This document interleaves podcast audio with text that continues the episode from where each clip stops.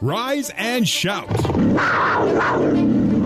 We're two hours away from the kickoff of BYU football. Inside 10, 5 is going in! Touchdown! Gun around me from 45 yards out! This is Cougar Pregame Live, brought to you by Mountain America Credit Union. Mountain America, guiding members forward for more than 80 years. Cougar Pregame Live is also brought to you by Siegfried and Jensen, helping Utah families for over 30 years. And by Ken Garff Honda, Nissan, and Volkswagen in Orem. To get you ready for today's action, let's join the host of Cougar Pregame Live, Jason Shepard. Good evening, BYU fans. Welcome into Cougar Pregame Live, presented by Mountain America Credit Union tonight. The 4 0 and 14th ranked BYU Cougars are in South Texas to battle the Cougars of Houston. I'm in our BYU radio studios in beautiful Provo, Utah. Joining me from TDECU Stadium. It just rolls off the tongue, doesn't it? Former BYU quarterback, our radio analyst. He is Riley Nelson. Riley, it's another Friday night and it's another BYU football game. Yeah, and I feel blessed to be down here in Houston where they have uh, greeted us with a nice little 30 degree temperature drop. it's in the low 60s. And little known fact, well, at least for me, my first time visiting Houston, I guess when you live in the place where they refine all of the oil, your gas prices are $1.59 a gallon in 2020. I thought those prices were long gone. But uh, no, gr- glad to be here and ready for some Cougar football. Without question. And it is the Cougars versus the Cougars. The Cougars in blue are 4 0 for the first time since 2014.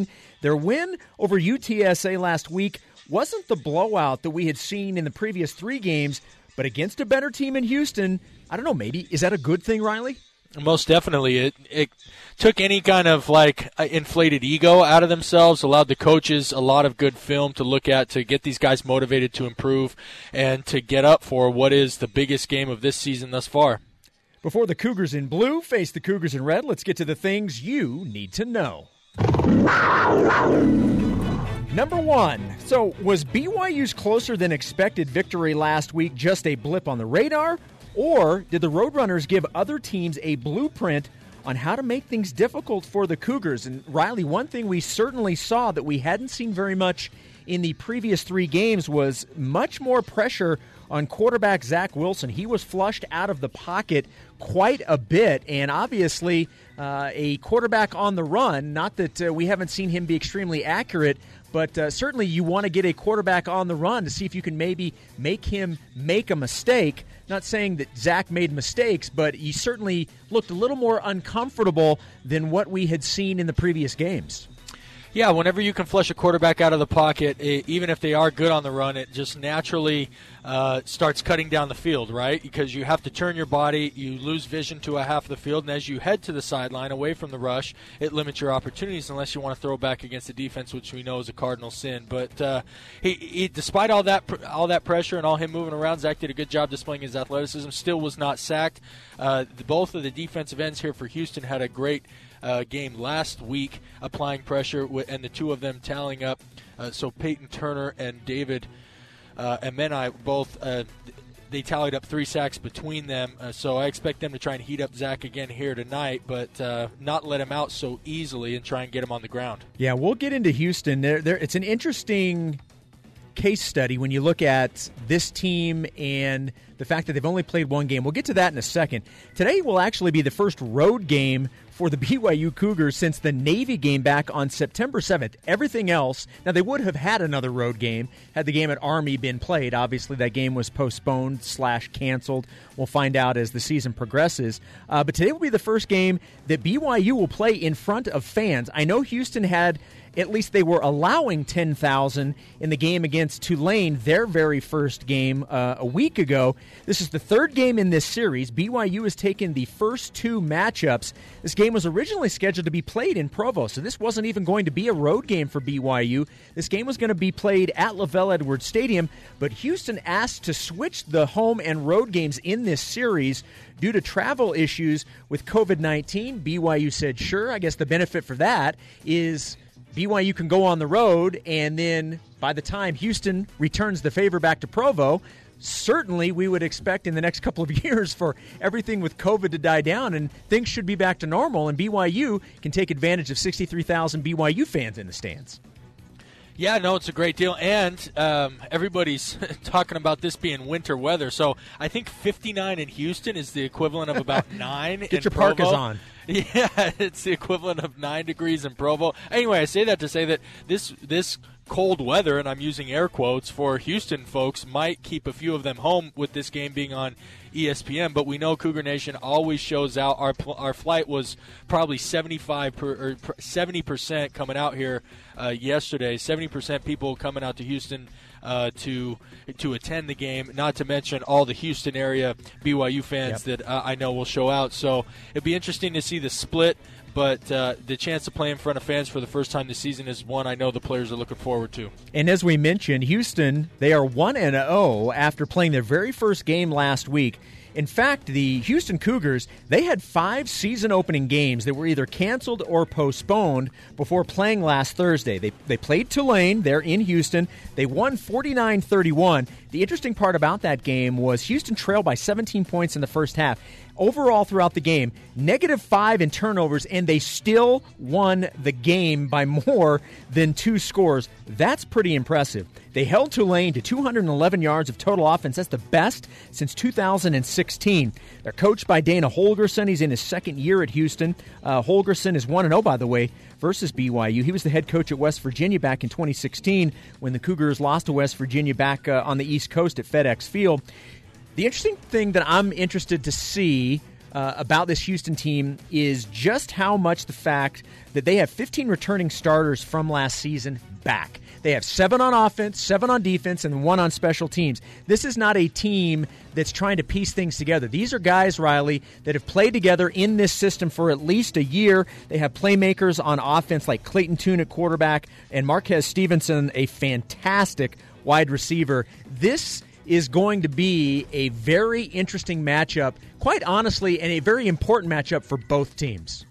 Yeah, you mentioned Dana Holgorsen, the Houston coach. He is uh, of the air raid genealogy that you'll see Houston gets out, they run tempo, four wide receiver sets, but he is not like a Mike Leach to, to the extreme where he's throwing the ball 60 to 65 times a game. They are going to try and run the game, run the ball, and try and create some balance within the offense.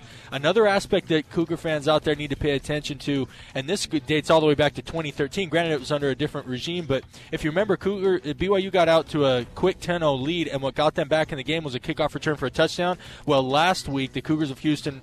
Uh, you mentioned them being down, trailing 17 points in the first half. What kick-started them against Tulane was a 97-yard kickoff return for a touchdown. Not to mention uh, some of the return games. So they're great in all three phases, and I'm excited for the challenge that this poses this BYU team, who I think is equally as good and equally as talented and equally as intriguing. Yeah, their special teams in terms of being able to run kicks back is one of the better teams. It's, that's certainly something BYU's not going to be able to uh, take a break on at all. That is definitely a weapon for the Cougars in red. Something else I'm interested to get uh, an explanation on or maybe an answer to, and hopefully we'll be able to do that in our next segment when we talk with Kevin Eschenfelder. Coach Holgorsen mentioned that 15 to 20 of his players were dealing with some sort of, of injury issue, and it's not COVID related, but they've missed some practice here and there. No idea yet what that means in terms of who plays and who doesn't, uh, but uh, that is certainly something uh, to pay attention to tonight.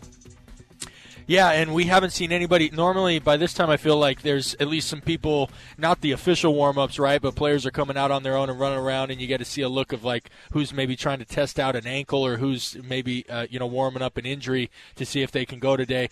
Haven't no players have emerged from the locker room yet, but it'll definitely be something we keep our eye on. Yeah, and maybe we can get an answer in our next segment. Coming up, we are going to talk with the voice of the Houston Cougar football team.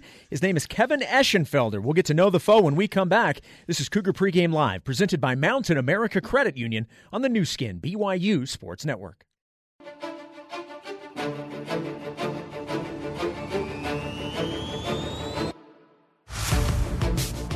This is Cougar Pregame Live on the Nu Skin BYU Sports Network. Alongside Riley Nelson, here's Jason Shepard.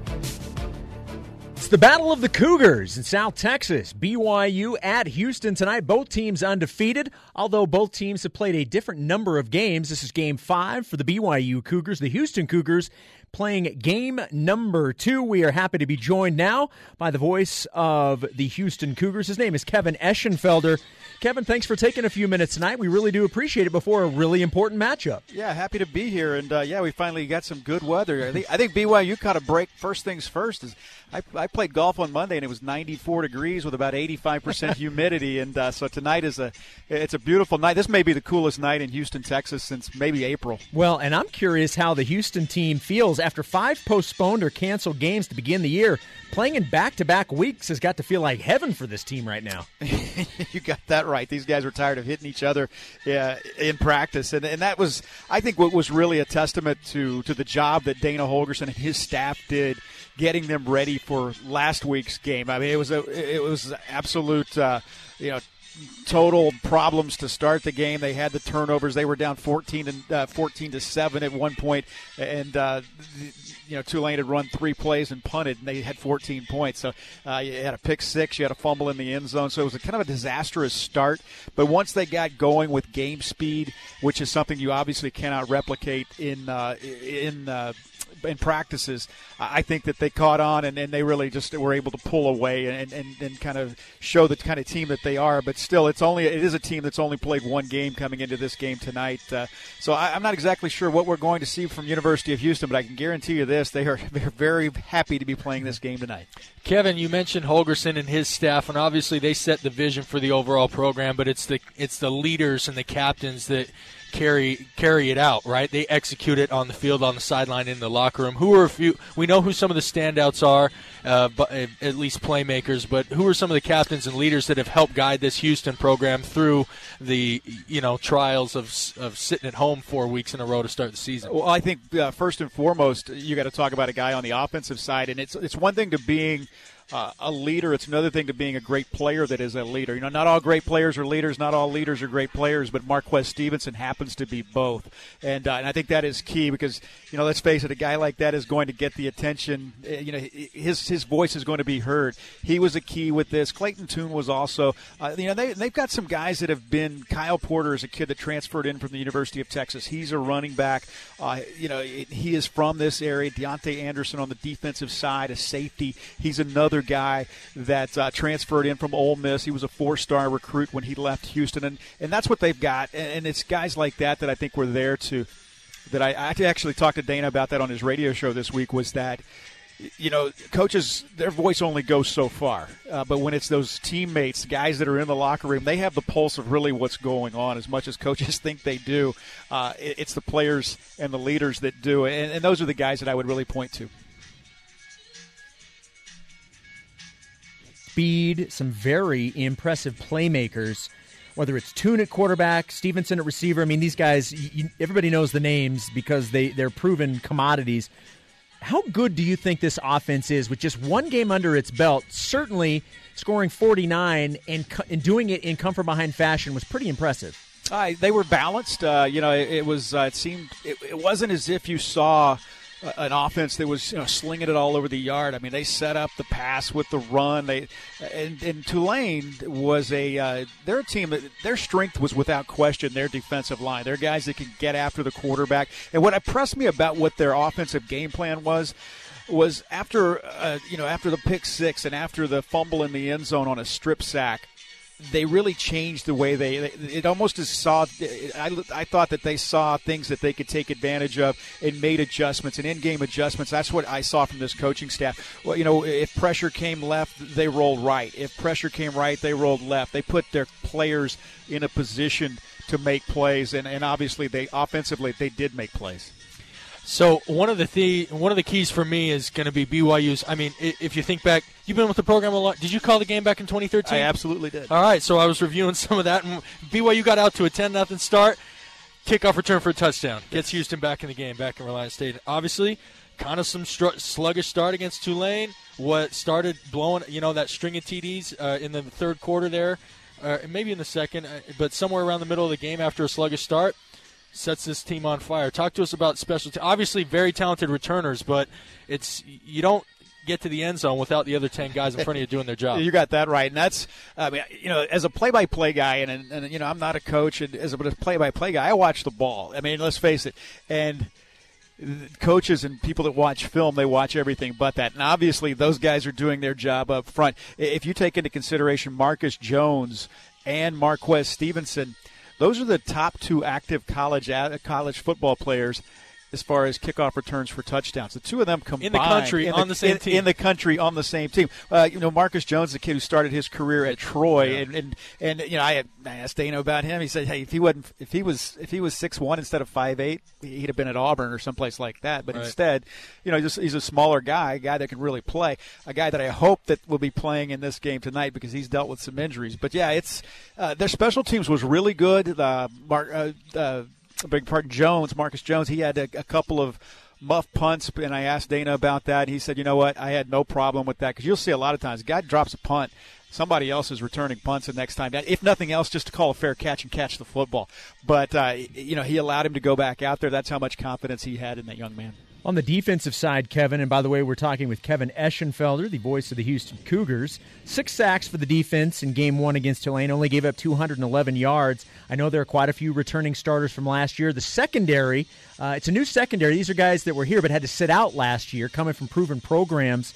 How good is the defense right now? I thought they were really good. In fact, well, granted, small sample size, albeit as small as you can get one game. Uh, you know, allowing 210 yards last week was so it makes them the number one defense in the country. But uh, you know, hey, they're good. They uh, Peyton Turner, man, he is a kid that we have seen grow up. He's uh, he's from the Houston area. He's from Houston. Actually, went to high school right here in town. And uh, Peyton Turner looks the part. I mean, if there's somebody that you want to see that looks like you go, okay, what is a what is a, a good edge pass rusher is supposed to look like? Well, Peyton Turner's 6'6", 290 pounds, and he can absolutely fly. He had uh, four and a half tackles for loss in the game. He also had two sacks in the game as well. But, uh, you know, I think a lot of times it goes back to what, what you guys were just talking about as far as, uh, you know, punt or kick returns for touchdowns. It's the guys up front. Well, on the on that side of getting sacks and TFLs, it may be something about the guys on the backside being able to, to have that coverage and, and quarterbacks – you know, you got to get pressure on them, but they they've also got to have uh, receivers to be covered too. And I thought they did a nice job. Uh, Hasaan Hypolite is a transfer in from Colorado, and, and that's what this team went four and eight last year. And there were a lot of guys that had transferred in or were being redshirted. And it, I, I called last year that the uh, you know break an egg to make an omelet type of a season. Uh, with no disrespect to the people that were on that team a year ago, but uh, they I think they were kind of building up to this year, and with COVID and everything else, we'll see how it all plays out. Uh, last, uh, well, I guess last question from me. Uh, but what does this game mean for you know, 15th ranked team coming in? I think Houston, Houston had the same aspirations to be ranked somewhere around 15. I think if you, they would have gotten the chance to play, I think they feel like they'd be in a similar situation. So two very like teams. What do they see their opportunity out here on the field tonight? I, well, I think it goes back to the same thing. Whenever you know you're a uh, a group of five team playing a, a, team that's that's got national notoriety. I understand that you know this is BYU by title is not a Power Five team. We all know that they are a Power Five quality team. We all know that. Uh, and anytime you get the chance to, or an opportunity to, to face a team like that, a nationally ranked team, you know, especially on national TV on a Friday night, uh, you know, that's it's, it's important. It's big for your program but that being said, it's about conference play as far as what I think Houston is concerned. If they had a choice of, of winning this game tonight and going and losing at Navy or vice versa, I think they'll take the, the win at Navy because that is a conference game, obviously. So, uh, but it is important, and it's uh, it's always good to play a quality program like BYU, and a third time that the Cougars have had that opportunity to do that. Kevin, last thing before we let you go, we appreciate you taking a few minutes before this game. Uh, Coach Holgorsen this week mentioned about 15 to 20 players, not 100%, nothing long term, but you know it's caused some guys to miss practice here and there. So he wasn't necessarily sure what that meant for tonight. Has there been any clarity on players who may or may not be available tonight for Houston? Uh, clarity, no. But when you watch the game, you're not going to get clarity from any of these coaches as far as that is concerned. You know how that goes. But uh, you know, watching last week's game and seeing how many people were headed to the locker room before the end of the game. Oh, and the game was well in hand at that point anyway. But uh, it's going to be uh, it's going to be interesting to see who is available to play in this game. So uh, they did have significant injuries, and I go back as well. Also, if they have a choice of uh, maybe a guy not being 100% and playing him tonight where he wouldn't be able to play in eight days uh, at Annapolis. Well, I think that uh, they'll take that resting a guy or making sure that he is ready to go for a conference game. So to answer your question, no, we're not going to know for sure until they line up and they send those guys out on the field. Great stuff, Kevin. Uh, fantastic insight. This is a this is one we've been looking forward to for a long time. Thank you so much for taking a few minutes. Uh, great thoughts, and have a good call tonight. My pleasure, guys. There we go. That's Kevin Eschenfelder. He is the play-by-play voice of the Houston Cougars. My one-on-one with Bracken El Bakri coming up just a little bit later in Shep Talk. But next, it's Cougar Cuts. You're listening to Cougar Pregame Live, presented by Mountain America Credit Union on the Nu Skin BYU Sports Network.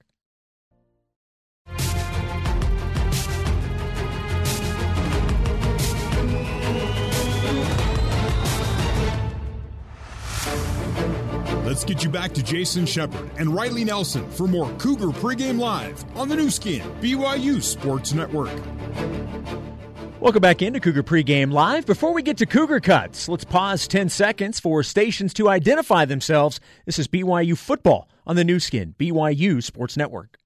This is BYU Radio on KBYU FM HD2 Provo. You are listening to BYU Football on BYU Radio. All right, time for Cougar Cuts, Riley. And as we mentioned earlier, this is going to be the first game that BYU will play in front of fans. And BYU receiver Gunnar Romney says he and his teammates have been waiting for this all year. I'm really excited for it, especially for, for families that haven't had the opportunity to see it yet. But you know, we've we've had to create our own energy on the field these last couple games, and you know, at, at times it even though we're all fired up on the sideline. At times, it's still quiet in the stadium, and it still feels kind of kind of eerie, kind of awkward. And so, just that that noise and just that competitiveness that the crowd brings, I, I'm, I think the whole entire team is really excited to have that. And Riley, to your point in talking about how many BYU fans were on the plane flying down to Houston for this game, I, I know just on social media uh, throughout the week, um, you know, people were were tweeting in on BYU Sports Nation talking a lot about how far they were traveling, and I know there were people traveling 17 hours making the trip to Houston. Uh, this is this is an opportunity that you know we don't know what's going to happen. This may be one of the only opportunities to see BYU football in person this year, and uh, it sounds like there's going to be a very large contingency of BYU fans uh, in attendance. Yeah, in fact, I just got a text from my uh, trainer in the mission field, Phil Johnson. He's driving in with his family. He lives here in the Houston area, but uh, man, uh, BYU fans are coming out of the woodworks, and uh, the you know, have you ever sat in silence like for a long time and then and then gone back into like a crowded room or something like that, and it just seems like, man, why it's is everybody jarring. yelling? Yeah, why, yeah. I think it's going to be the same effect, but positively for the energy of BYU. Gunnar talked about trying to produce their own energy on the sidelines. That that is taxing, trying to produce it of yourself to be able to feed off fans, however many make it here. You know, whatever that split of the ten thousand end up being BYU fans. I think it's going to be such that we see them have an impact on this team, their energy and their effort. I think this is a really important part, and this is something that Troy Warner talked about uh, with the media this week the uh, the Cougars in red had to fight back to win their game versus Tulane after a disastrous start, and we mentioned it throughout the game. Five turnovers, they were down 17 points. Safety Troy Warner says the fact that Houston didn't panic showed him the type of team they're going to face tonight. The first thing that pops into my head is just kind of the adversity that they dealt with in that game as an offense, uh, throwing the pick six, and then just just kind of the turnovers that they had, and really the fact that they weren't even shook from that. They, it seemed like it seemed like they didn't dwell at it at all. They knew that they could they could bounce back and put up a, a good amount of points, and and that's that's something that you want in an offense, and uh, that's why that's why I think this is going to be such a good challenge for us, is because we could uh, be dominating early in the game, and, and that could mean nothing to them. They they know their confidence, they're a confident squad, confident offense, and and they're they know that they're uh, capable of doing really good things. Yeah, Riley, and, and granted, it's again one game. Uh, but they, to Troy's point, they did not panic. And not only did they not panic, they came back and won the game handily. You know, this is something BYU is not going to be able to take a series off. This is this is going to be a, this is going to be a team that's going to fight you from start to finish. Well, one of the other positives that came out of the UTS, we talked a little bit of, about the positives that came out of what was maybe an unexpected performance against UTSA. Uh, but one of the positives was the starters for BYU had to play all four quarters, Yep. and that was the first time. You know, in Game Four was the first time they were forced to do that. They're definitely going to need to be able to play all four quarters tonight. So I was glad they got a little bit of a prep last week because this Houston team is not phased by moments of adversity. Their offense, just by nature, and their defense, for that matter, uh, schematically, are all about wreaking havoc and applying pressure. And so, yeah, BYU's uh, ready to bring it here for all. They're going to have to bring it all four quarters, and I think they're ready for that. Yeah, last week against the Roadrunners, the very first snaps that Zach Wilson had taken in the fourth quarter all season long. That is a crazy stat to even think of. Coming up next, I go one on one with defensive lineman Bracken El Bakri in Shep Talk. More Cougar pregame live coming up after this, presented by Mountain America Credit Union on the Nu Skin, BYU Sports Network.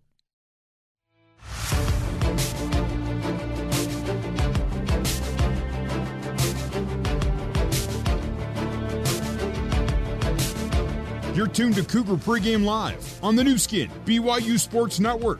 Now back to your host, Jason Shepard. It's the Battle of the Cougars tonight in Houston. BYU at the Houston Cougars. Jason Shepard with you. Thank you for joining us here on Cougar Pregame Live. Bracken El is a character to say the very least. He's also a really good football player. The redshirt senior started all four games at defensive tackle this season and has one sack on the year. This week's Shep Talk is with Bracken, and I asked him how much he and his teammates have enjoyed the 4 0 start. you know we, we've really enjoyed the season. Um, it's it's fun winning football games. So I think we just it, it's it's emotional. We we we've really enjoyed it. At the four zero start has just meant that that we've had more time to enjoy each other as as a team and as a family. So uh, yeah, it's just it's been great. We've had a really good time.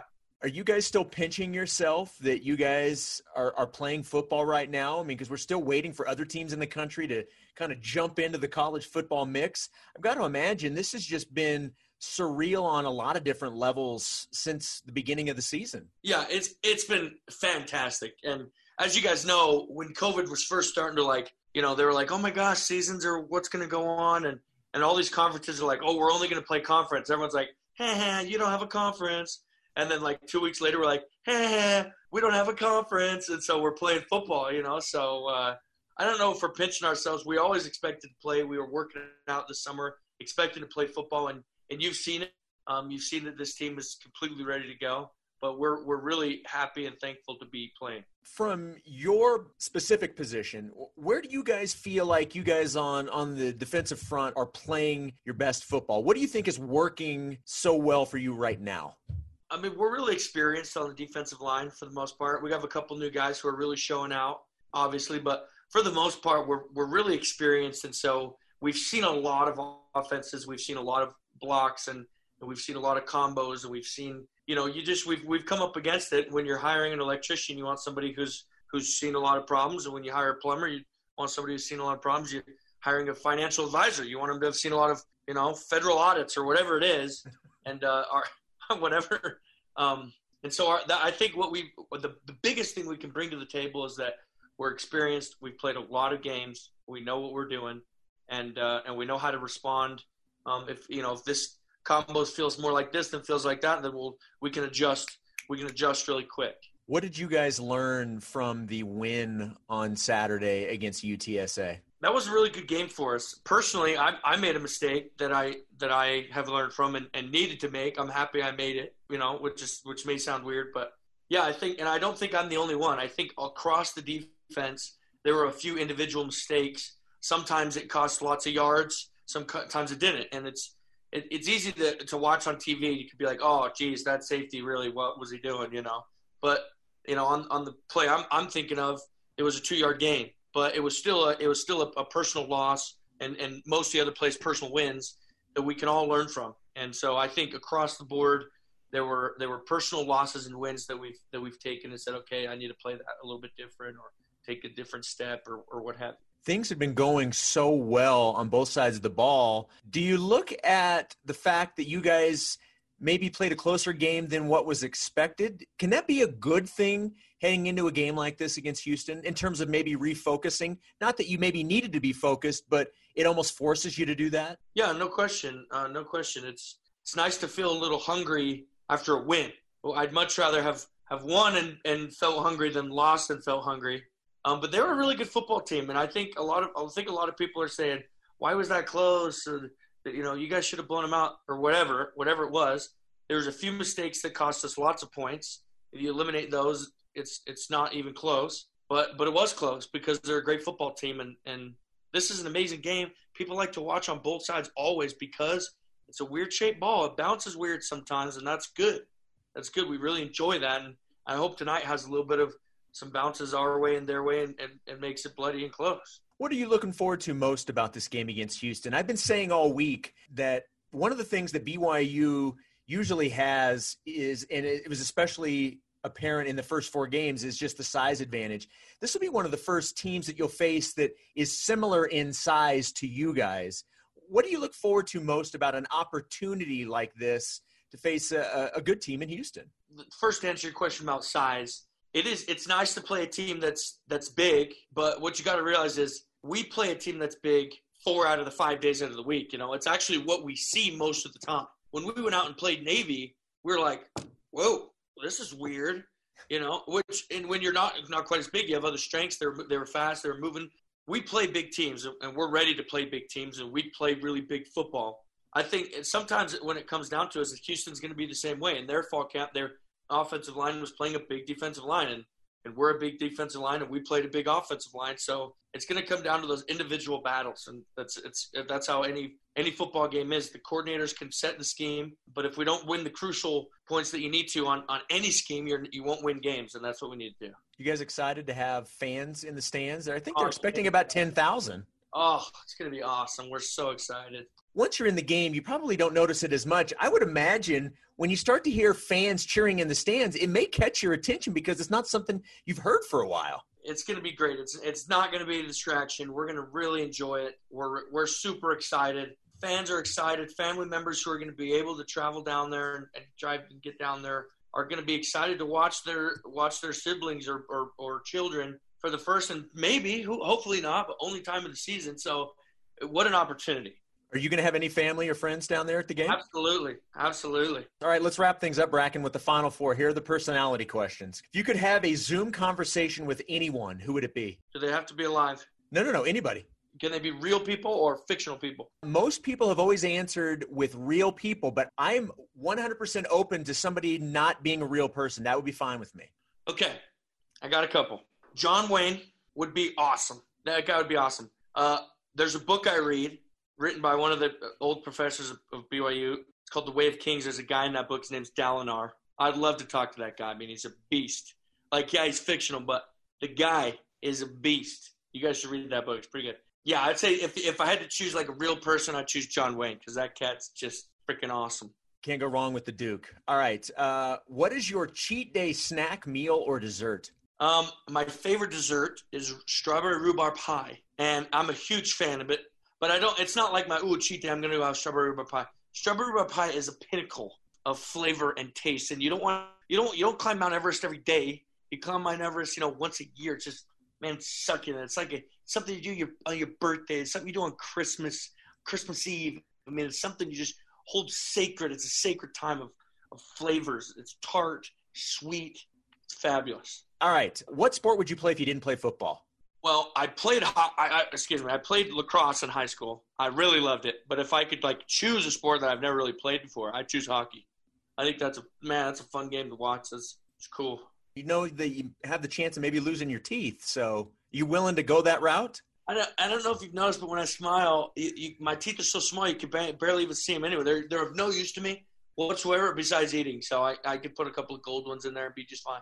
Very nice. All right, last one. What makes the 2020 BYU football team special? What makes us special is that we've uh, we've been together a, a, long enough time that we're all good and we continue to make each other better. Um, it's just it's a really high competition situation, and when the pressures when the pressure's high, the growth is high, and and you've seen that in, in both sides of the ball, especially in the trenches. Bracken, great stuff. Thank you so much for taking a few minutes. Good luck against the Cougars in red. Thank you. So, besides giving you a little football talk, obviously on a football pregame show, during Shep Talk, I like to give you some nuggets about the person that I'm interviewing that maybe you're not going to get anywhere else. First of all, Bracken is such an entertaining interview anyway. But what we learned from Bracken is apparently he has no use for his teeth. He's perfectly fine to not have his teeth.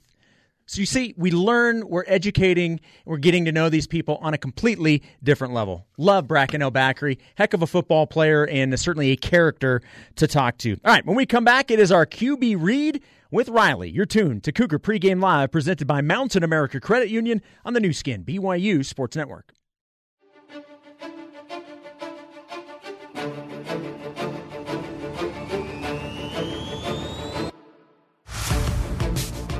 This is Cougar Pregame Live on the Nu Skin, BYU Sports Network. Alongside Riley Nelson, here's Jason Shepard. The 4 0 and 14th ranked BYU Cougars are in Houston, Texas tonight, getting ready to face the Cougars in red. Welcome back to Cougar Pregame Live. My name is Jason Shepard, joined by Riley Nelson, former BYU quarterback and obviously radio analyst alongside Greg Wrubell. Riley, it is that time. It is time for our QB read with Riley. What do you got for us this week? So I've already touched on it. For those that have been with us from the beginning of our pregame show, you've heard me mention special teams. I'm I'm a little bit stuck on it because I really think it's the key to this game. So I just want to talk a little bit. One of the uh, distinctions I have many distinct distinctions uh, from my playing days at BYU. Some good, some uh, some moments on the field that I'd like to have back. But uh, one of those distinctions was I actually recorded a tackle on special teams going into my junior year after I hurt my shoulder my sophomore year. Uh, and was uh, backing up Jake Heaps. I, you know, essentially he was younger than me, and I was like, man, I'm not going to waste away here holding the clipboard. Let me get on the field. So, in that fall camp, I petitioned Coach Mendenhall to allow me to uh, try out for special teams, and I actually made two teams. I made kickoff uh, coverage and I made punt coverage, uh, but they did not. Uh, Coach Doman vetoed the kickoff coverage because that is the special teams that has the highest uh, number of injuries and uh, was not willing to do there. But they did let me run down. I was a gunner on punt, and actually here in the state of Texas, it was a little bit west over in Austin. I recorded my uh, first and only tackle as I was only on special teams for four games before I got thrown in against Utah State, and the rest is history. But uh, so special teams, state of Texas, it's all good memories flooding back to me. But to this game is one that I think BYU. Well, let me start off by saying this: Dana Holgorsen, air you know, comes from the air raid as coaches and all these things. They they can score in bunches. They can score quick. One of the best ways to deter that is to force them to put together drives, and drives of significant length. Uh, Houston's starting field position was their own 39. In other words, they only had to go 61 yards to score touchdowns against Tulane last week. BYU, it is incredibly important that BYU, mostly through the efforts of their special teams, make sure that that start their own 39 tries to turn it to their own 29. If they can go from tw- the 39 to the 29, they will reduce. So uh, Tulane put, or sorry, Houston put up 49 points last week just the statistics state that if you can move them back, move their average starting field position back just 10 yards, those 49 points now become 28 points. The statistical averages are that that large and that impactful when you talk about the hidden yards of both special teams and field position. So uh, their task will be cut out for them as. Uh, Houston only returned one kick. The rest were touchbacks for Tulane, but they returned one kick, and that kick, you guessed it, 97 yards to the house. They fielded eight punts for 108 yards. Uh, which you know was a modest average of 13 but man our goal on special teams was always to get 10 yards. So the fact that they averaged 13 and a half yards per return with a long of 34 shows that that punt return team is also one that uh, is formidable.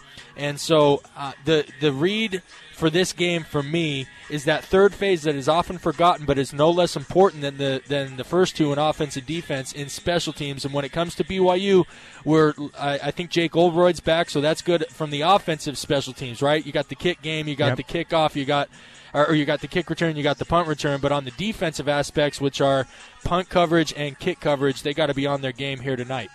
Love it when Riley drops the analytics, giving us some some deep stats. I like it hey, it, you got you got to know the numbers. How else do you make decisions? You know, it's true. Well, look, and, and you're right. The special team sometimes is just viewed as a given. Okay, you kind of know what you're going to get, and but when you when it can be a legitimate weapon for a team, it's something that, to your point, you've brought it up a couple of times. It can change games. It, it can be that momentum shift that a team needs in order to mount a comeback or to put a team away. It is a very important part of a football game that doesn't necessarily get focused on a lot when you when a team is struggling, like if they're maybe just not in a rhythm or they're dormant, the message on the sideline that the players are going, you got your leaders going up and down is like, all right, guys, you need two things. One, from the defense, you need a turnover. That's that's normally the first one. But the second thing is, all right, special teams, make a play for us, right? Like go down there and uh, make a big, you know, tackle them inside the 20 to give them a long field, or on a punt, go in there, get your hand, knock the ball out of the punt returner, you know, turn the ball over there. Uh, and of course, your return teams, it's like, all right, let's everybody let's we're going to pull out a block here or sorry a return right here right and see how we can get that done so um, special teams next to a turnover is, is the biggest momentum shifter in, in, the game of football, and I think it's going to play a big role here tonight. Coach Lamb, I know Coach Lamb, you know he's in charge of special teams for BYU, and I know he's on his game, and I know he's counting tonight as one of his prime opportunities of the season. Reward yourself with My Style checking from Mountain America. Earn points towards travel, gift cards, events, and more. Details at macu.com slash mystyle. Membership required based on eligibility. Coming up next, we will visit with the voice, Greg Wrubell. Cougar Pregame Live, presented by Mountain America Credit Union, continues next on the Nu Skin, BYU Sports Network.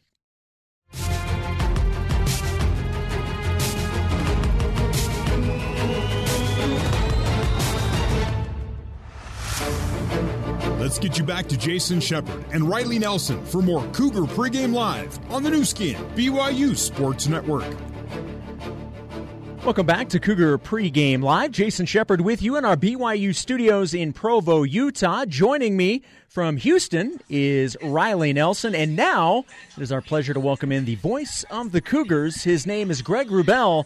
Greg, it is good to talk to you. Another Friday Night Light uh, affair for BYU football and appropriately enough, in the state of Texas. Yes, very, very true.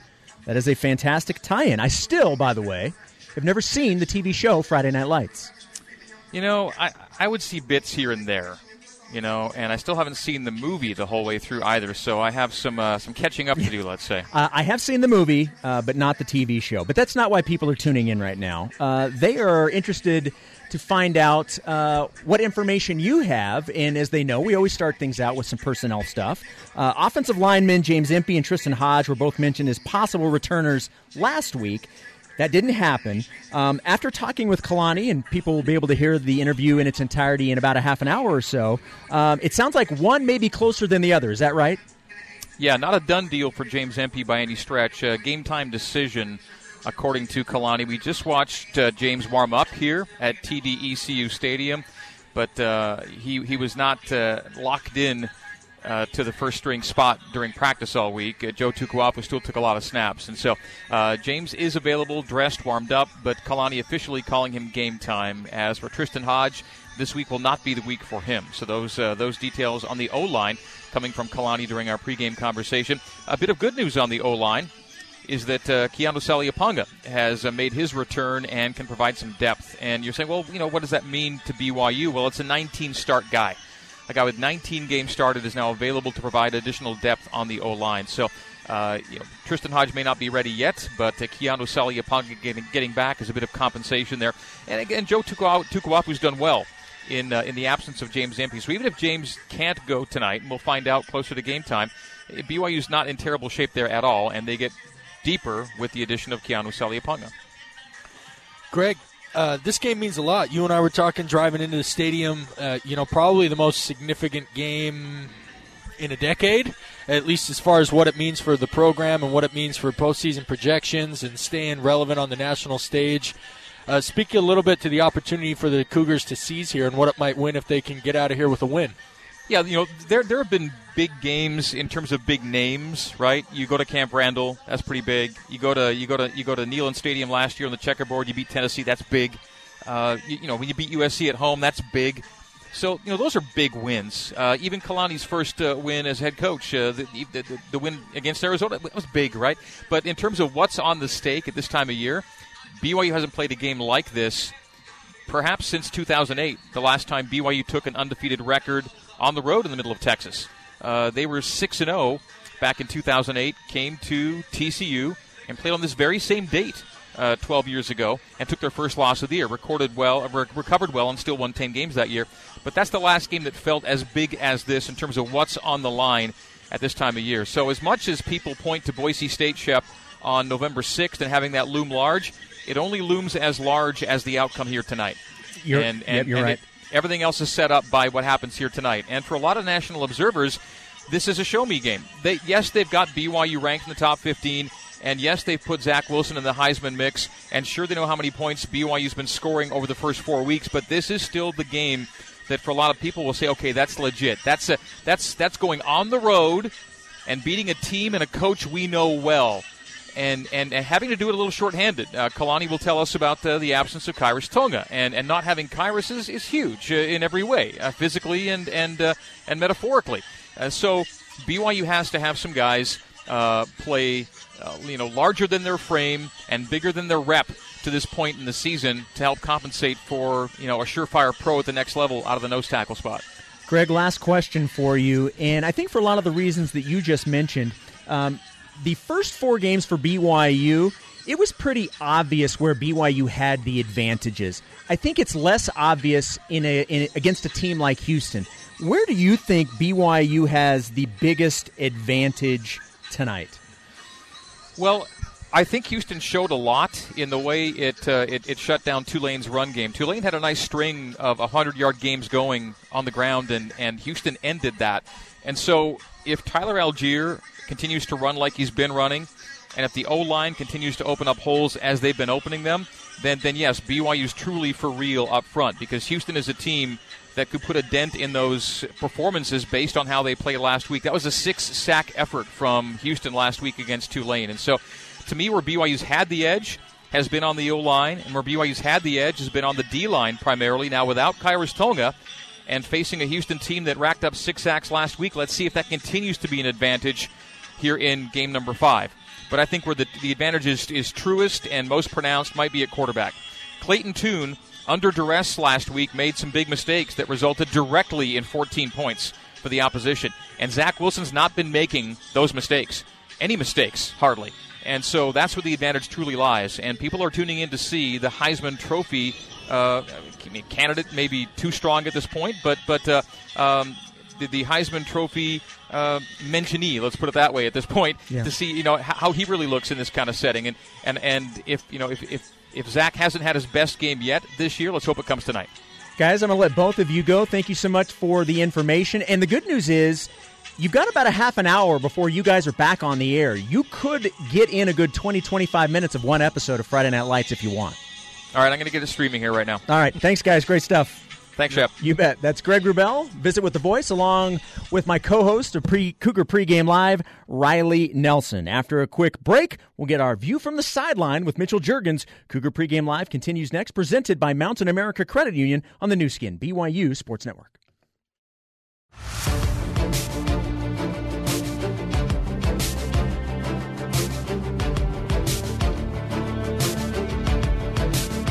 You're tuned to Cougar Pregame Live on the Nu Skin, BYU Sports Network. Now back to your host, Jason Shepard.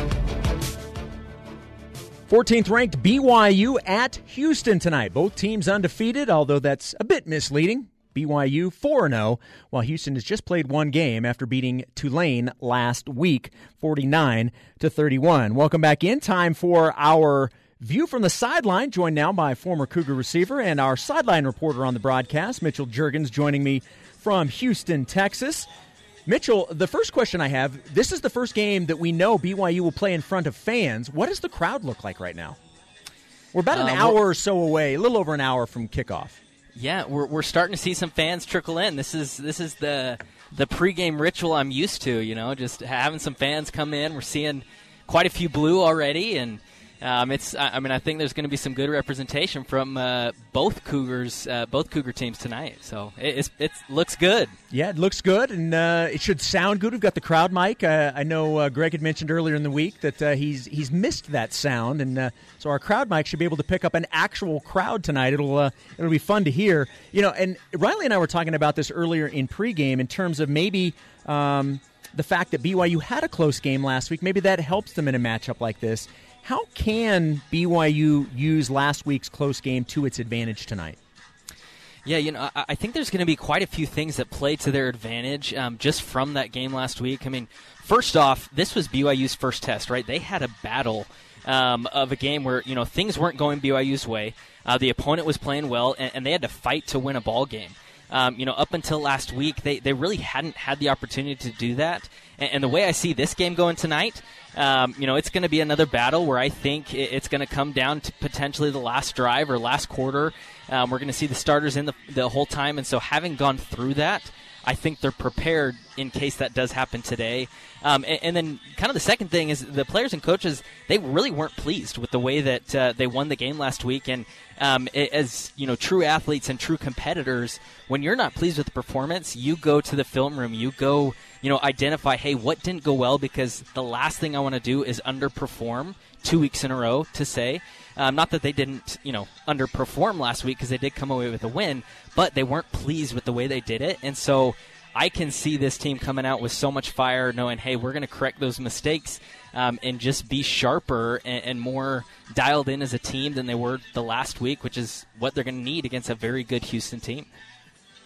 Mitchell, one of my talking points this week has been the fact that for the first time, at least in my opinion, for the first time this season, BYU will actually face a team that looks like them physically. They're they, they may still have certainly size advantages at different parts of, of the field, but in terms of overall size, being so much bigger than the opposition, this will be the first team where they face somebody that's that's like them in that manner. How does that change how BYU game plans tonight, or does it? Yeah, so as far as uh, you know, a changing game plan, I don't see too much change there. The game plan typically, I mean, it stays the same, right? you do your job. You go. Uh, I mean, you obviously want to put the most points on the board to win the ball game, um, keep the opponent out of the end zone. So, I mean, as far as the game plan, I don't see it changing much.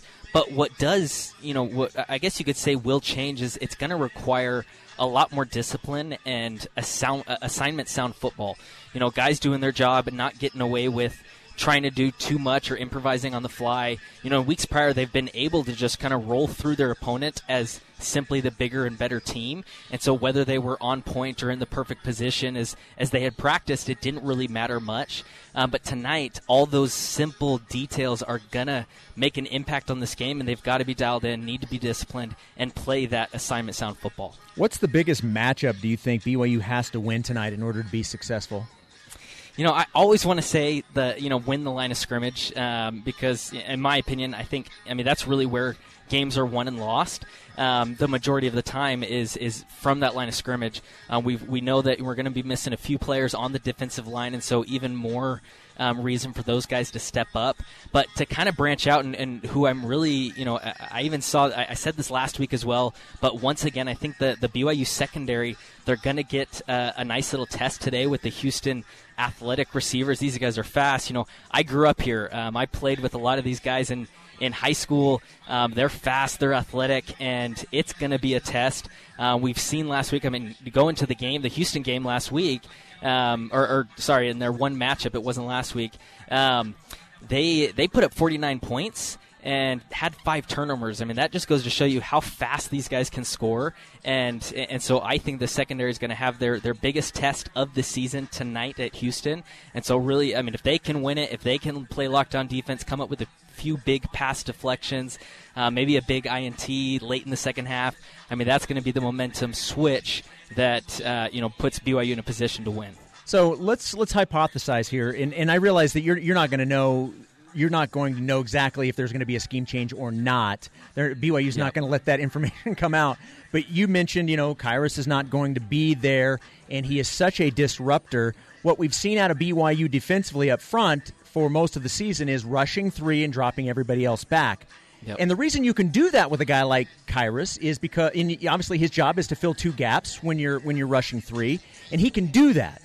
With him not there, do you think maybe they go away from the rushing three and bring up a, another defensive lineman, or maybe bring up a, a linebacker, or do you think they stick with what they have and just let the guys let the depth that they've been pleased with just fill in for Khyiris tonight? Yeah, you know, I, am a big believer, first off, of it, it, a next man up policy, right? The guy comes in um, after Khyiris, and you're going to do the same thing that Khyiris is asked of. Now, Khyiris. This guy's a freak, right? Yeah. And um, he can do things that a lot of other players from that next man up type policy that maybe not everyone can do just with his size, his strength, his experience. And so I wouldn't be surprised if the game plan does change a little bit defensively. Um, I mean, I think the game's going to tell, right? Um, if they're having uh, trouble getting pressure on the quarterback, um, will that you know require a backer or, or bring in another guy on the line? I'm not sure. I think I think it's just going to determine on how the game goes and, and what's going to happen. But it, it, is you know tough to see Khyiris not suit up tonight. But uh, you know, wish him well and whoever's stepping in his shoes, you've got some big fills, big shoes to fill, and uh, I mean it's exciting. This is one of those opportunities, as uh, you know, as a former walk-on, where I was just. Uh, you know, I was eating up at these opportunities Yep. to get in the game. A big opportunity for someone to step up and, and, and make some big plays. All right, Mitchell, last question before I let you go. Talking with Mitchell Juergens. You'll hear him on the sideline during the broadcast with Greg and Riley. Uh, this week on BYU Sports Nation, we were talking, uh, one, of our, one of our trending topics was which side of the ball has the most pressure on them? Is it the offense or the defense? And my take on this was you could certainly make a case for both, and I think he would probably be right. Uh, I ultimately said that there's more pressure on the offense because I think even if the defense plays good, Houston's good enough and they have enough weapons on offense, they're going to score. So I, I think the pressure's on the offense for BYU just to make sure they continue to score at the high clip that they have. How would you answer that? You think that the offense or defense has more pressure on them tonight? You know, I, I'm going to say the offense, but not from the perspective that you're you're, coming from. I- the offense, because I mean, they have impressed so much in these first four games. Even last week, right? They only put up 27 points, but still had almost 500 yards of total offense. This team has been so dominant this season, or, or sorry, this side of the ball, and I think every single week they start replicating that performance. It's going to add a little bit more pressure to hey, you've done this four games in a row. If you can't do it in the fifth game, I mean, it's it's what's going on, right? Um, and so having just performing at the level that they are right now, um, I, I think there's there's obviously a lot of pressure there on the offense to. Um, to get the job done, and, and to your point, Houston's going to score some points, Yeah. right? No matter how well the defense plays, they're going to score, and it's up to the offense to keep them in the game, um, put pressure on Houston's defense, and I mean they can certainly do that tonight. He is the star man. He is Mitchell Juergens. You will hear him on the broadcast tonight, roaming the sidelines, hearing fans in the stands. Mitchell, great stuff, man. Appreciate it. Hey, thanks so much, Jason. There you go. Mitchell Juergens coming up on the other side. We will hear from Houston head coach Dana Holgorsen. That's next on Cougar Pregame Live, presented by Mountain America Credit Union on the Nu Skin, BYU Sports Network.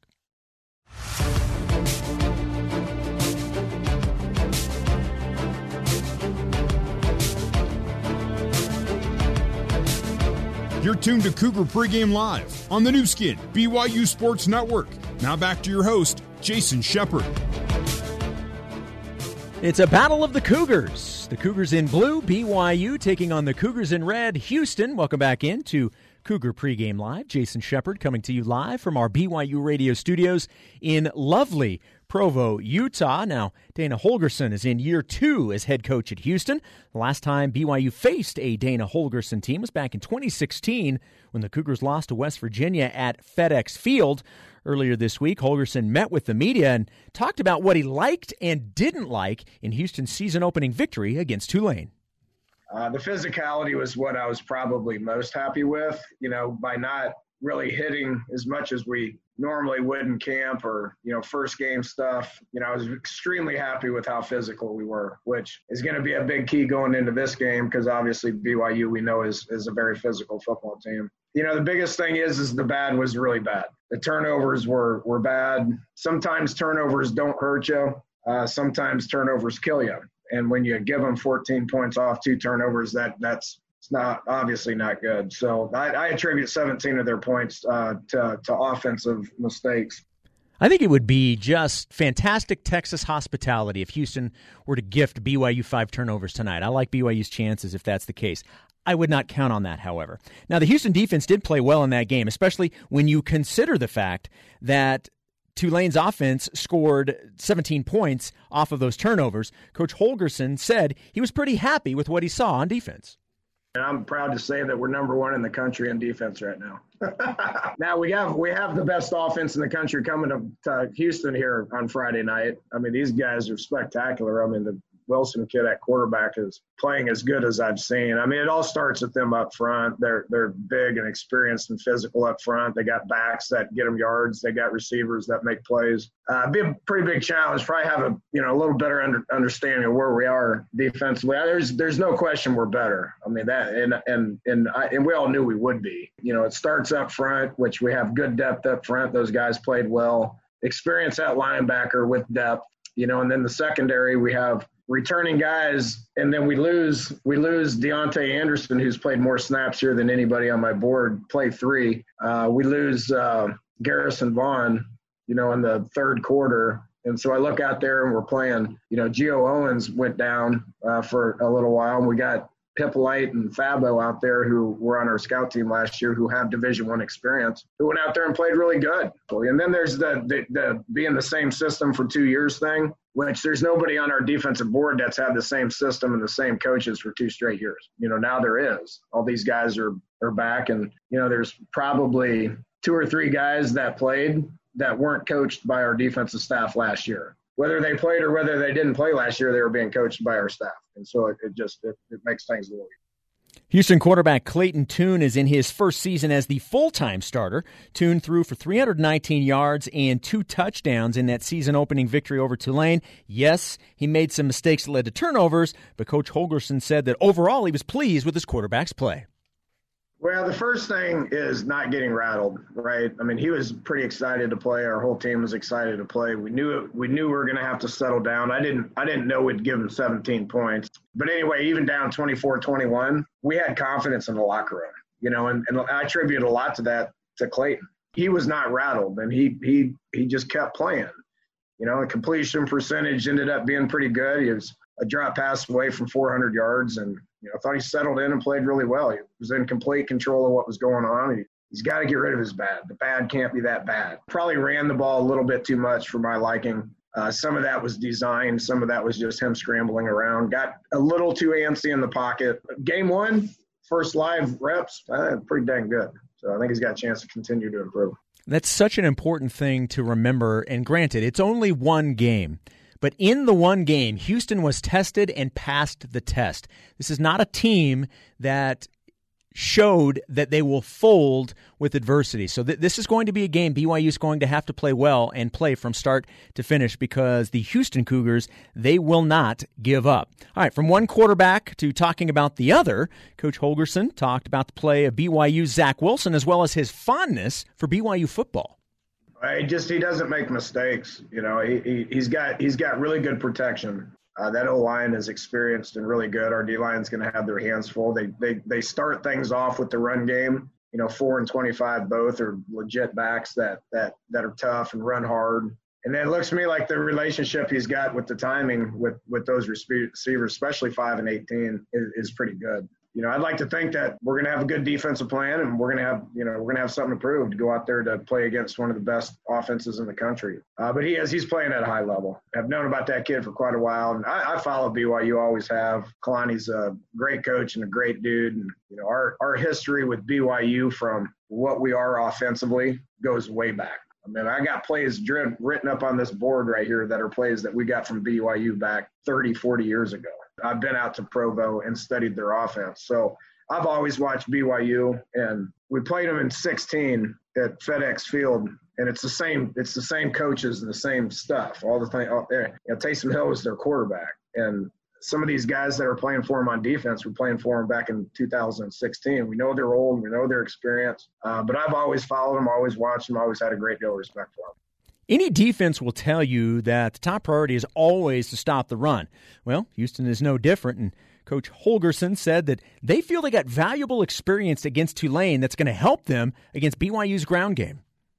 What we did against Tulane is going to help us with BYU. I mean, they're a run first team too. I mean, they're going to try to ground it out on the. I mean, they're shoot. They're averaging 550 yards a game. Over 200 a game of it is in the run game. If you get if you're if you're averaging over 200 yards a game rushing, you're trying to run the ball first. So and again, it starts it starts with them up front, you know, and, and those backs run hard. What we did against Tulane, I think, is going to help us. Being able to get that experience in game one which is one thing I was worried about if we're going to be able to be physical in game one when Tulane was coming in here in game four. It, was something I was concerned about, and I thought we handled that. Hopefully, we can handle it again Friday night. You know, we're going into game two, they're going into game five. If we can hold up physically, I think I think we'll have a chance to be able to compete.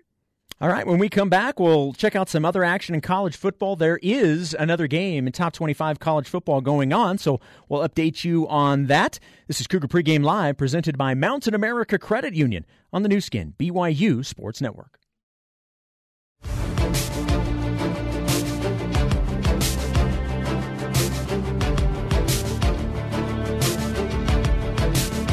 You're tuned to Cougar Pregame Live on the Nu Skin, BYU Sports Network. Now back to your host, Jason Shepard.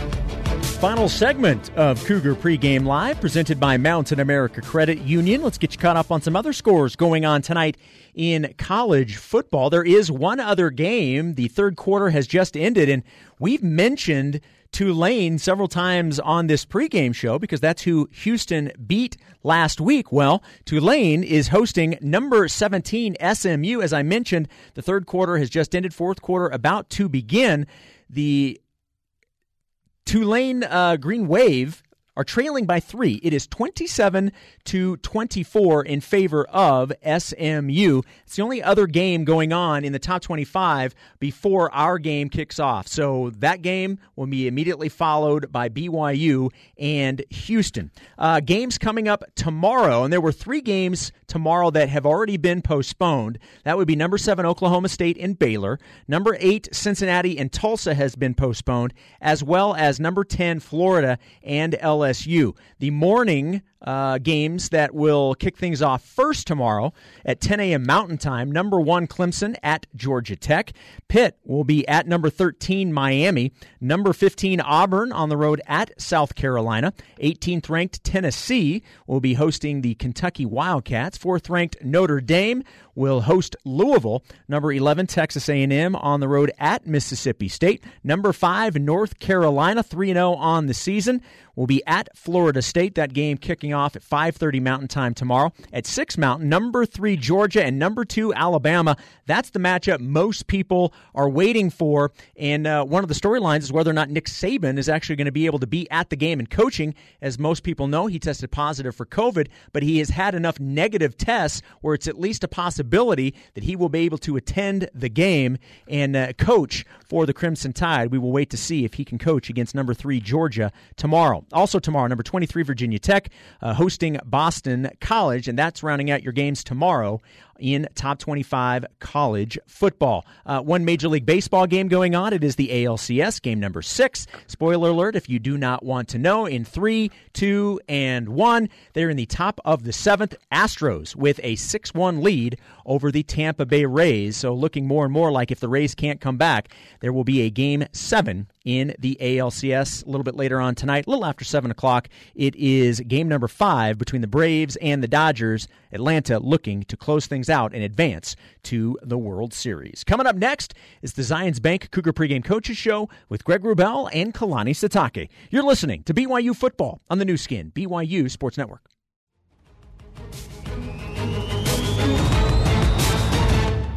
It's time to preview today's matchup with head coach Kalani Sitake. It's the Cougar Pregame Coaches Show, presented by Zions Bank. For banking that helps you game plan for life, Zions Bank is for you. The Cougar Pregame Coaches Show is also brought to you by Mountain America Credit Union.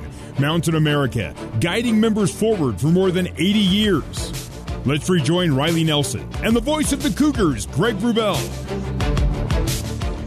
Good evening, Cougar football fans, and welcome inside TDECU Stadium in Houston, Texas for more Friday Night Lights. As tonight, the top 15 BYU Cougars put their undefeated record and ever more intriguing postseason hopes on the line with a visit to Houston. It's a clash of the Cougars with a lot on the line.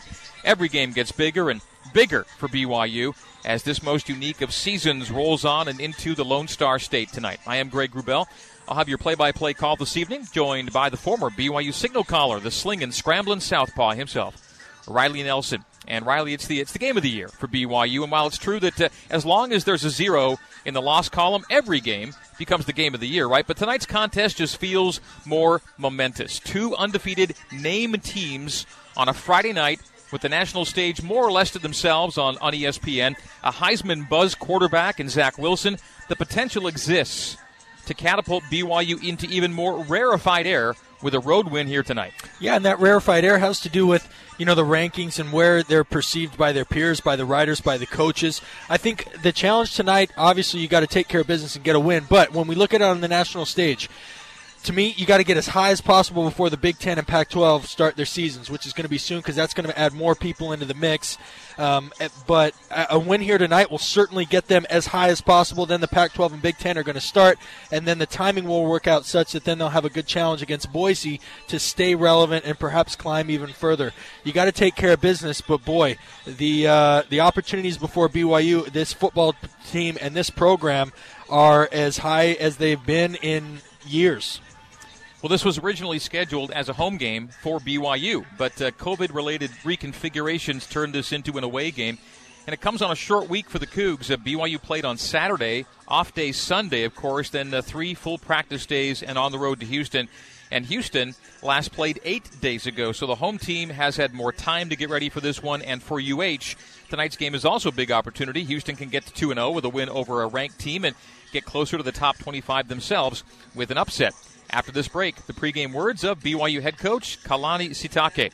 As the Zions Bank Cougar pregame coaches show continues for banking that helps you game plan for life, Zions Bank is for you. More BYU football pregame coverage is coming up next, live from Houston, Texas, on the Nu Skin, BYU Sports Network.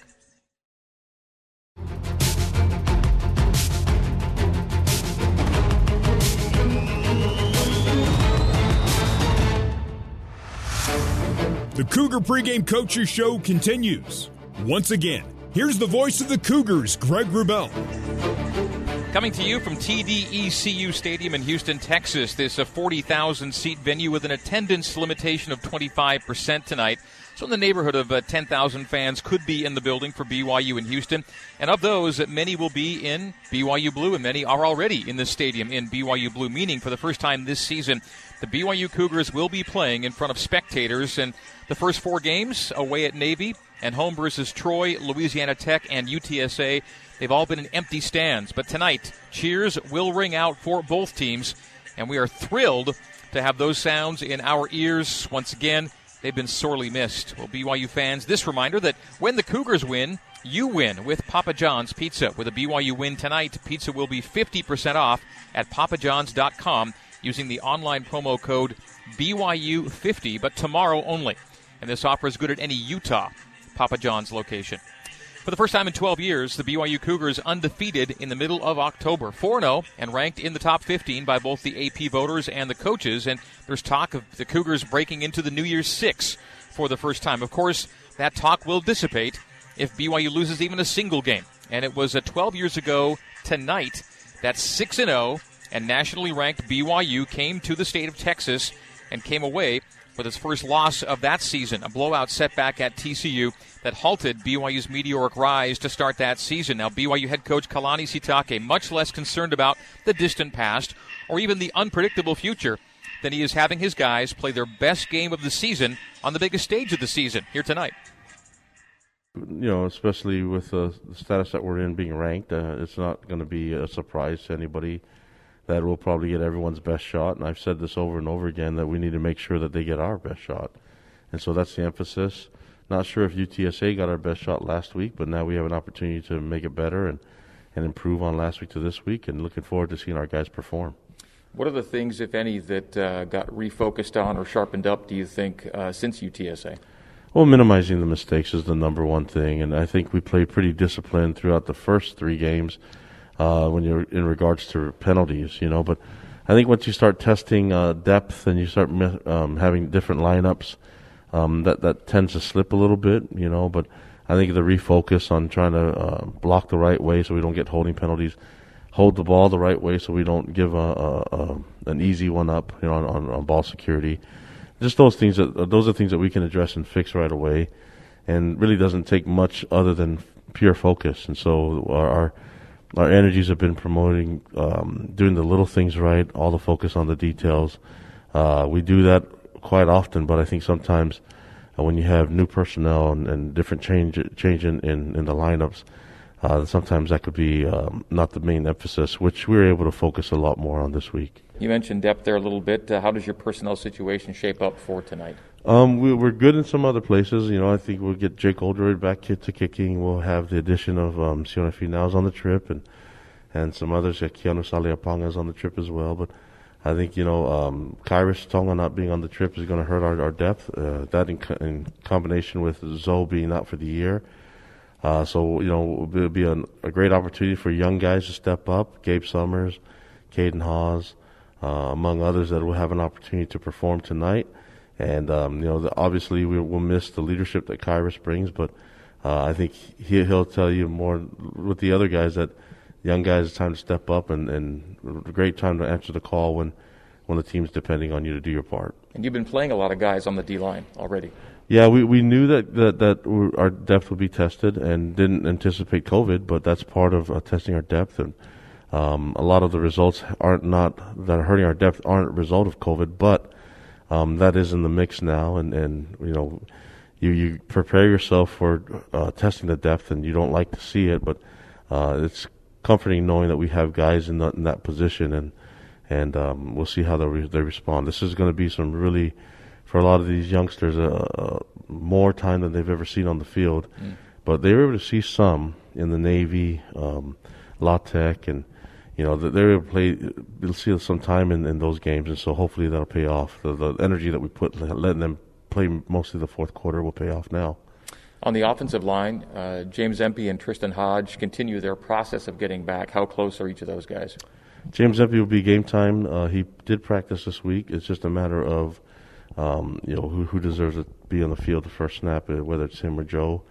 Uh, it's still competition, and, and um, also depending on how healthy he feels. Tristen, um, hopefully for next week, we're, we're hoping, but that, not this week.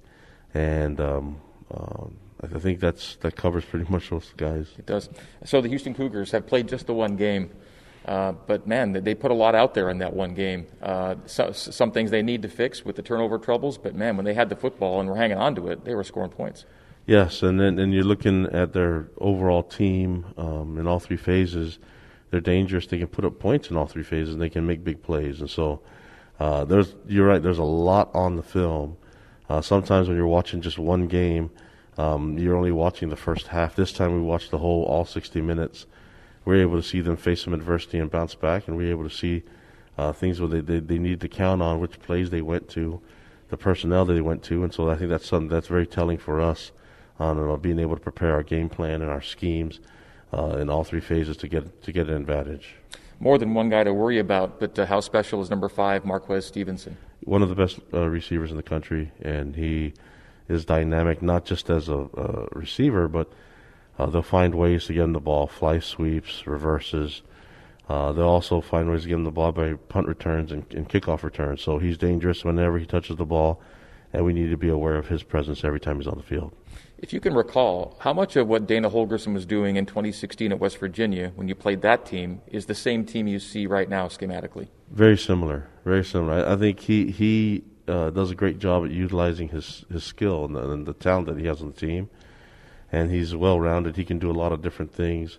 He, although he does have an air raid background, his his uh, his commitment to the run game is really important too, and, and, and I think that goes to say when you're seeing him use different personnel, different lineups, different formations, it becomes diff- it becomes a, a, task for us to handle, and we're expecting to see it all. So um, they did some things in the first game that we weren't expecting, but now now we see it. We know that they're very very versatile and flexible and could do a lot more. Finally, Kalani, a big picture question.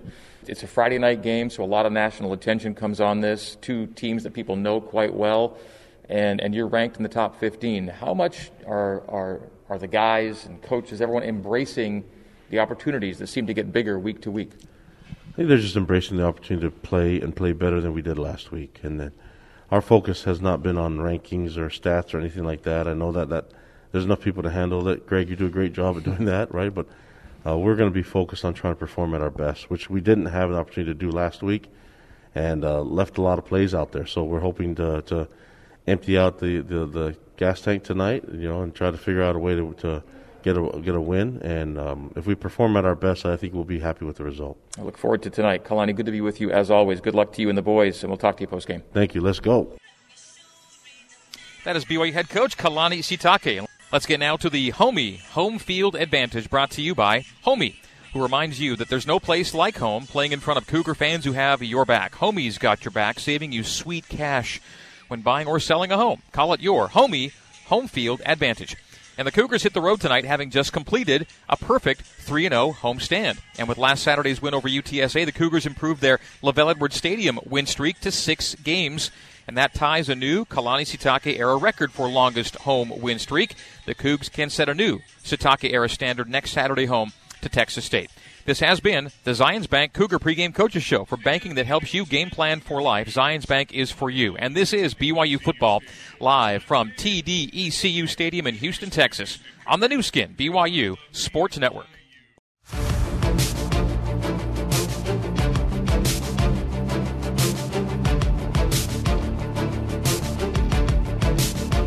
Kickoff is just around the corner.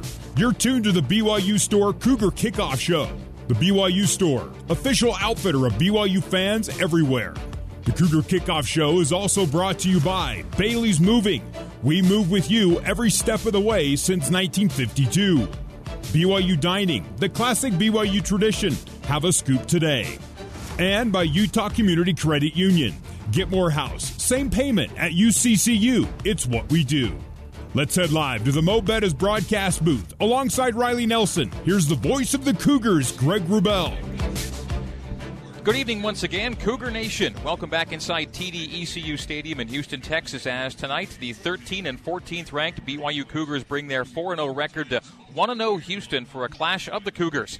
It's Friday night football and a true barometer game for BYU. If the Cougs are for real, they can show it here tonight against a team that scored 49 in its season opener last week and could have scored a lot more, but for turnover trouble. This is the Cougar Kickoff Show brought to you by the BYU Store, official outfitter of BYU fans everywhere. I am Greg Wrubell with Riley Nelson here in the broadcast booth. Uh, joining us high above field level are engineer Michael Wimmer and spotter Jared Ivans. At field level, it's former BYU wide receiver Mitchell Juergens. Mitch reporting for us from the Zions Bank end zone for banking that helps you game plan for life. Zions Bank is for you. Our team in the BYU radio studios featuring host Jason Shepard, engineers Barry Squires and Sean Fay, coordinating producer Terry South, and control board operator Liam Howard. You are listening live on the Nu Skin BYU Sports Network. Our satellite flagship is BYU Radio, Sirius XM 143 and 89.1 FM HD2. Our Salt Lake City over the air flagship is KSL News Radio, 102.7 FM and 1160 AM. We are also on network affiliates in the Intermountain West and globally on the BYU Radio app, the BYU Cougars app, the BYU Game Day app, and the KSL apps, as well as on BYURadio.org and BYUCougars.com slash live radio.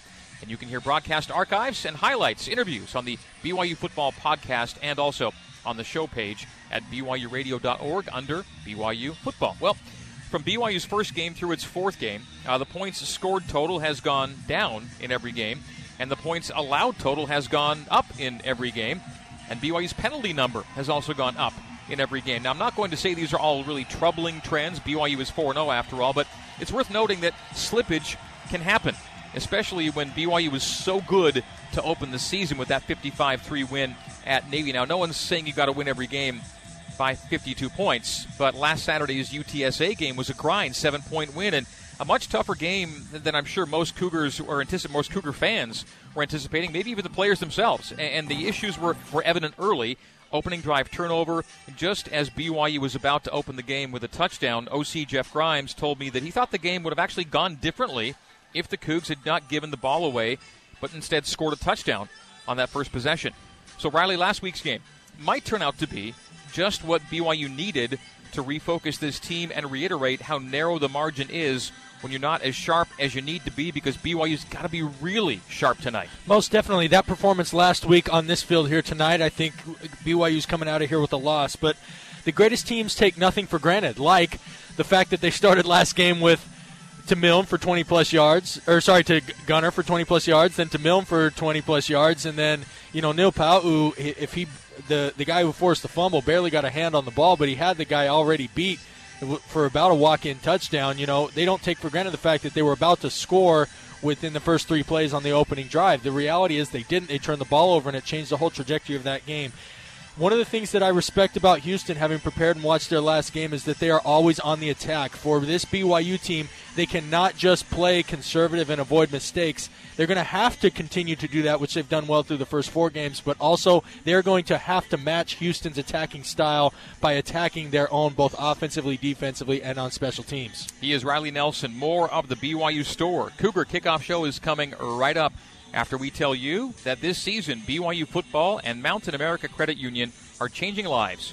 For each field goal BYU makes, Mountain America will donate $250 to the American Red Cross to help fund humanitarian services and programs. Our pregame look at BYU and Houston continues from TDECU Stadium right after this on the Nu Skin, BYU Sports Network.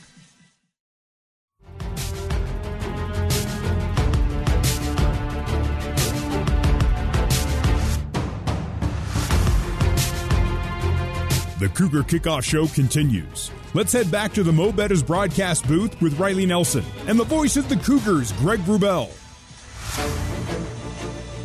4 0 BYU at 1 0 Houston tonight. Third all time meeting between these two teams. BYU with wins in 2013 and 14. 13 here, 14 back in Provo. The game played here in 2013 was not at this stadium, which didn't open until the following year. It was at uh, Reliant Stadium, then Reliant Stadium, now NRG Stadium, home of the Houston Texans of the National Football League. The home team has played uh, uh, only the one game this season. Houston, uh, after its entire month of September was wiped out due to COVID cancellations, BYU had one September game called off at Army. This game tonight was supposed to be in Provo, moved to Houston over COVID considerations. It's the it's the week to week world in which we now live when it comes to sports and sporting schedules, to be sure. Well, BYU's original slate, speaking of which, called for six P5 games. Now there are none, which magnifies the importance of nights like tonight because Houston is a name people know. And it was last Thursday night when UH was piling up the points on ESPN with head coach Dana Holgorsen on the sidelines. He's a respected bench boss people know. He has his team off to a solid start. So it's not a P5 game but a game against a well regarded G5, and it's on the road. Riley, BYU will have a finite number of chances to make national noise on its schedule, and tonight is definitely one of those chances. If the Cougs, the BYU Cougs, that is, can take advantage of it, the hype and the excitement for this team will only grow over the rest of the month, with that November game at Boise State looming ever larger if BYU can take care of business here tonight. Yeah, and I mean the reality are here we are, uh, you know, under 20 minutes to kick off. You just have to let it all hang out on the field. That's the message. Look, the, the preparation's been done, all the talk's been done, all the hype at this point is irrelevant. It's about once that ball's kick, kicked off, taking care of business. For us as fans, as we look at this, after this opportunity, you have Texas State and then you have Western Kentucky. Obviously, those games don't have the magnitude and will not garner the attention uh, as as this one or that one in Boise. So essentially, you know, you're going to take care of business the next two weeks, but the national people, nobody's going to be tuning in. They're going to kind of forget about you. But if you win here and win those two weeks, you, you can hopefully maintain with another opportunity to potentially take a, a, a bump up against Boise. But you can't get down that road as a player. Now's the time you you play the game for opportunities like these. And so the guys sitting in that locker room getting ready for this game, I think, are ready to come out and leave it all on the field. Time now for tonight's Hyatt Place Comfort Zone feature. At Hyatt Place Provo, your safety and comfort will always be our highest priority. And right now, BYU's very comfortable on third downs. BYU ranks 15th in third down offense and 6th in third down defense. The Cougars are converting on more than half of their third, third down attempts on offense, while opponents are successful on only a quarter of theirs. And Riley, on third and shorts in particular, Tyler Allgeier is proving to be a reliable option. He can get you the hard yards by the way he runs, which is hard. Yeah, no question. This guy keeps his pads square all the time. What I mean is he's not turning sideways, he's not running lateral, he's north and south to kind of use an old school uh, terminology to describe him. He uh, isn't a guy. I mean, he's he's kind of big. He's six feet, maybe six one, which means that he isn't one of those squatty bodies with a real low pad level. But he does run with good pad level and has real good balance. But the thing that stands out to me about him is two things: one, just his natural God-given strength, but two, he has been taught well to never stop his legs. That is rule number one as a running back in short yardage situation: is keep those pistons churning, and he does as good a job of anyone. We've got more of the BYU Store Cougar Kickoff Show coming up right after this break, live from Houston on the Nu Skin, BYU Sports Network.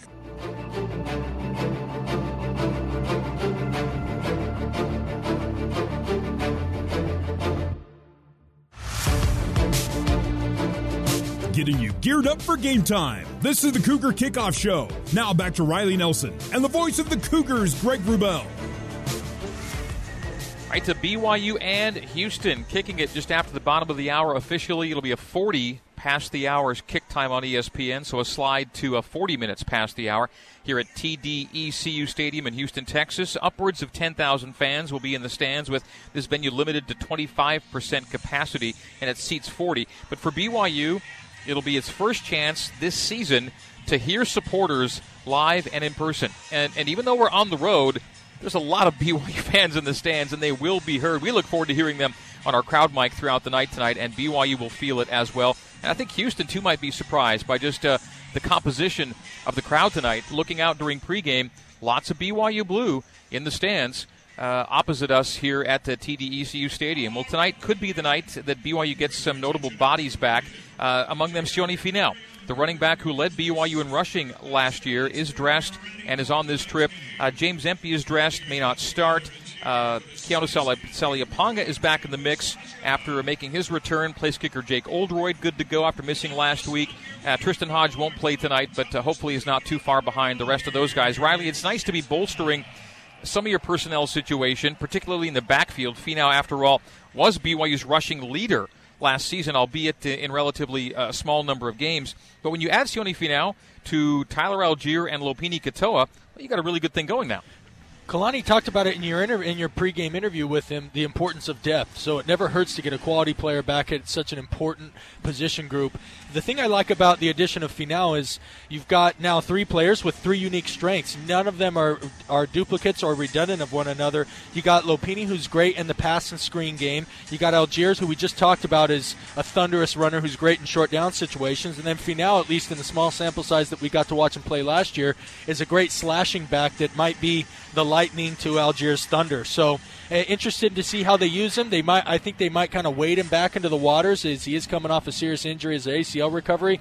But uh, whatever touches he gets tonight, I'll be intrigued to see, and I think it will help the Cougars in their already potent rushing rushing attack. So that's a help in the rush attack. Not helping rush defense is the absence of Khyiris Tonga tonight. Yeah. So Dana Holgorsen comes from the air raid, but he is not one that uh, completely abandons the rush game like maybe a Mike Leach will do, throwing it 60, 65, 70 times a game. If the opportunity is there to run the game, if they feel like they have good personnel and good numbers advantages, Houston will commit and run the and run the ball. Uh, they have good backs. They don't have any great backs, but they have good backs, and their offensive line is decent up front. So if they deem that to be, or if it shows in the early goings that be that that the absence of Khyiris has exposed a weakness in the heart of that defensive line. I think it will definitely be something that Houston tries to exploit. All right, after this, it is down to field level to hear from Mitchell Juergens, Houston's own Mitchell Juergens, as the BYU Store Cougar Kickoff Show continues live from TDECU Stadium in Houston, Texas, on the Nu Skin, BYU Sports Network.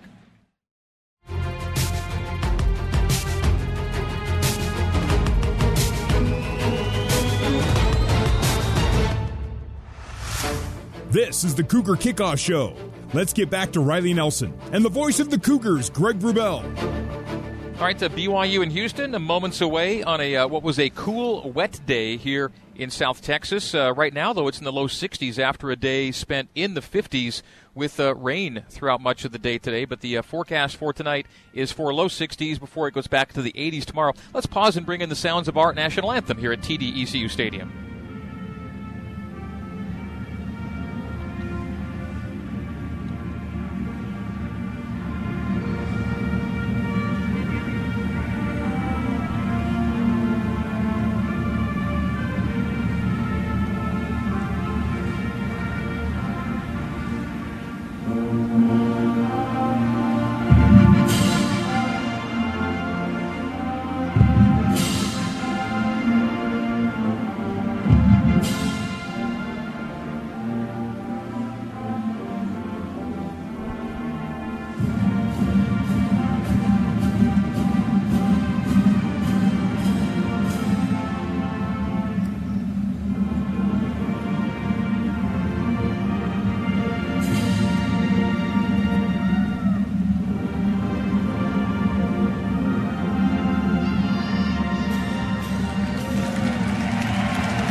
The pregame look at BYU and UH continuing. Uh, Zach Wilson getting a ton of much deserved attention for how he's throwing the ball. His completion rate leads the nation. He's third in pass efficiency, top 10 in passing yards per game and total offense. But he's also fifth nationally in rushing touchdowns not just for quarterbacks, but for all players. He has six rushing scores in four games. Now, Riley is someone who uh, ran the ball from the QB spot as well as any mobile BYU signal caller ever. You have a great perspective on not only how well he runs, but uh, how he and the coaches determine how often he runs. Clearly, he's athletic enough to be a true dual threat, but that's not totally in this team's best interest, I don't think. Uh, Jeff Grimes wants him to be a thrower who can run when needed.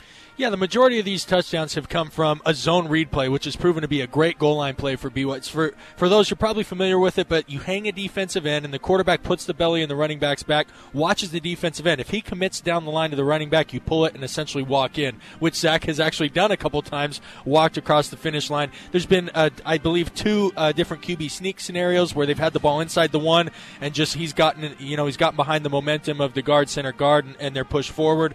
And then lastly, there have been a couple, and I think this is to the coaching of both Grimes and Coach Roderick. Down in the red zone, you got to take every advantage of each one of those opportunities, and the, including the quarterback trying to scramble in to convert into a touchdown. He, so all three of those have provided ample opportunities without him taking any significant hits that put his health at risk. So it's been a nice addition to the Cougar red zone package. Now down to the sideline reporter Mitchell Juergens from the Zions Bank end zone for banking that helps you game plan for life. Zions Bank is for you and Mitch. Tonight's game, the third all-time get-together between BYU and Houston, which is your hometown team. These two sets of Cougars have some history, and, and so do you in the series. Yeah, Greg, this is my matchup right here. You know, hometown Cougars taking on my BYU Cougars. Honestly, can't get better than this. And and, and the, what I love about this game is it brought me home. You know, got to spend some time with my family, golfed with my twin brother Garrett, my dad, and you know, it's been a great weekend so far. Uh, but I mean, to your point, Greg, yes, these previous matchups. You know, I got to play in the win against Houston in Provo in 2014 against a few of my high school teammates who were on that Houston roster. Um, and then my brother-in-law, Skyler Ridley, he actually caught the game game winner in 2013 from Taysom Hill in the in the back and forth thriller um, in Houston. And so, you know, even though it's not an extensive history with this being just the third matchup between these two teams, both games prior have been high scoring, and they've come down to BYU making a play late in the fourth quarter. And I expect nothing less here in Houston. Uh, fans are in the stands, the energy's rocking. I'm seeing a lot of blue in the stadium. Yeah. There might be more blue than red um, here in the stadium, so the energy is going to be felt. Honestly, can't wait uh, for a few more minutes until kickoff. Be a great time tonight. Thank you, Mitchell. Coming up next, Riley Nelson's keys to the game, the coin toss, and our opening kickoff. This has been the BYU Store Cougar Kickoff Show live from TDECU Stadium in Houston, Texas, on the Nu Skin BYU Sports Network.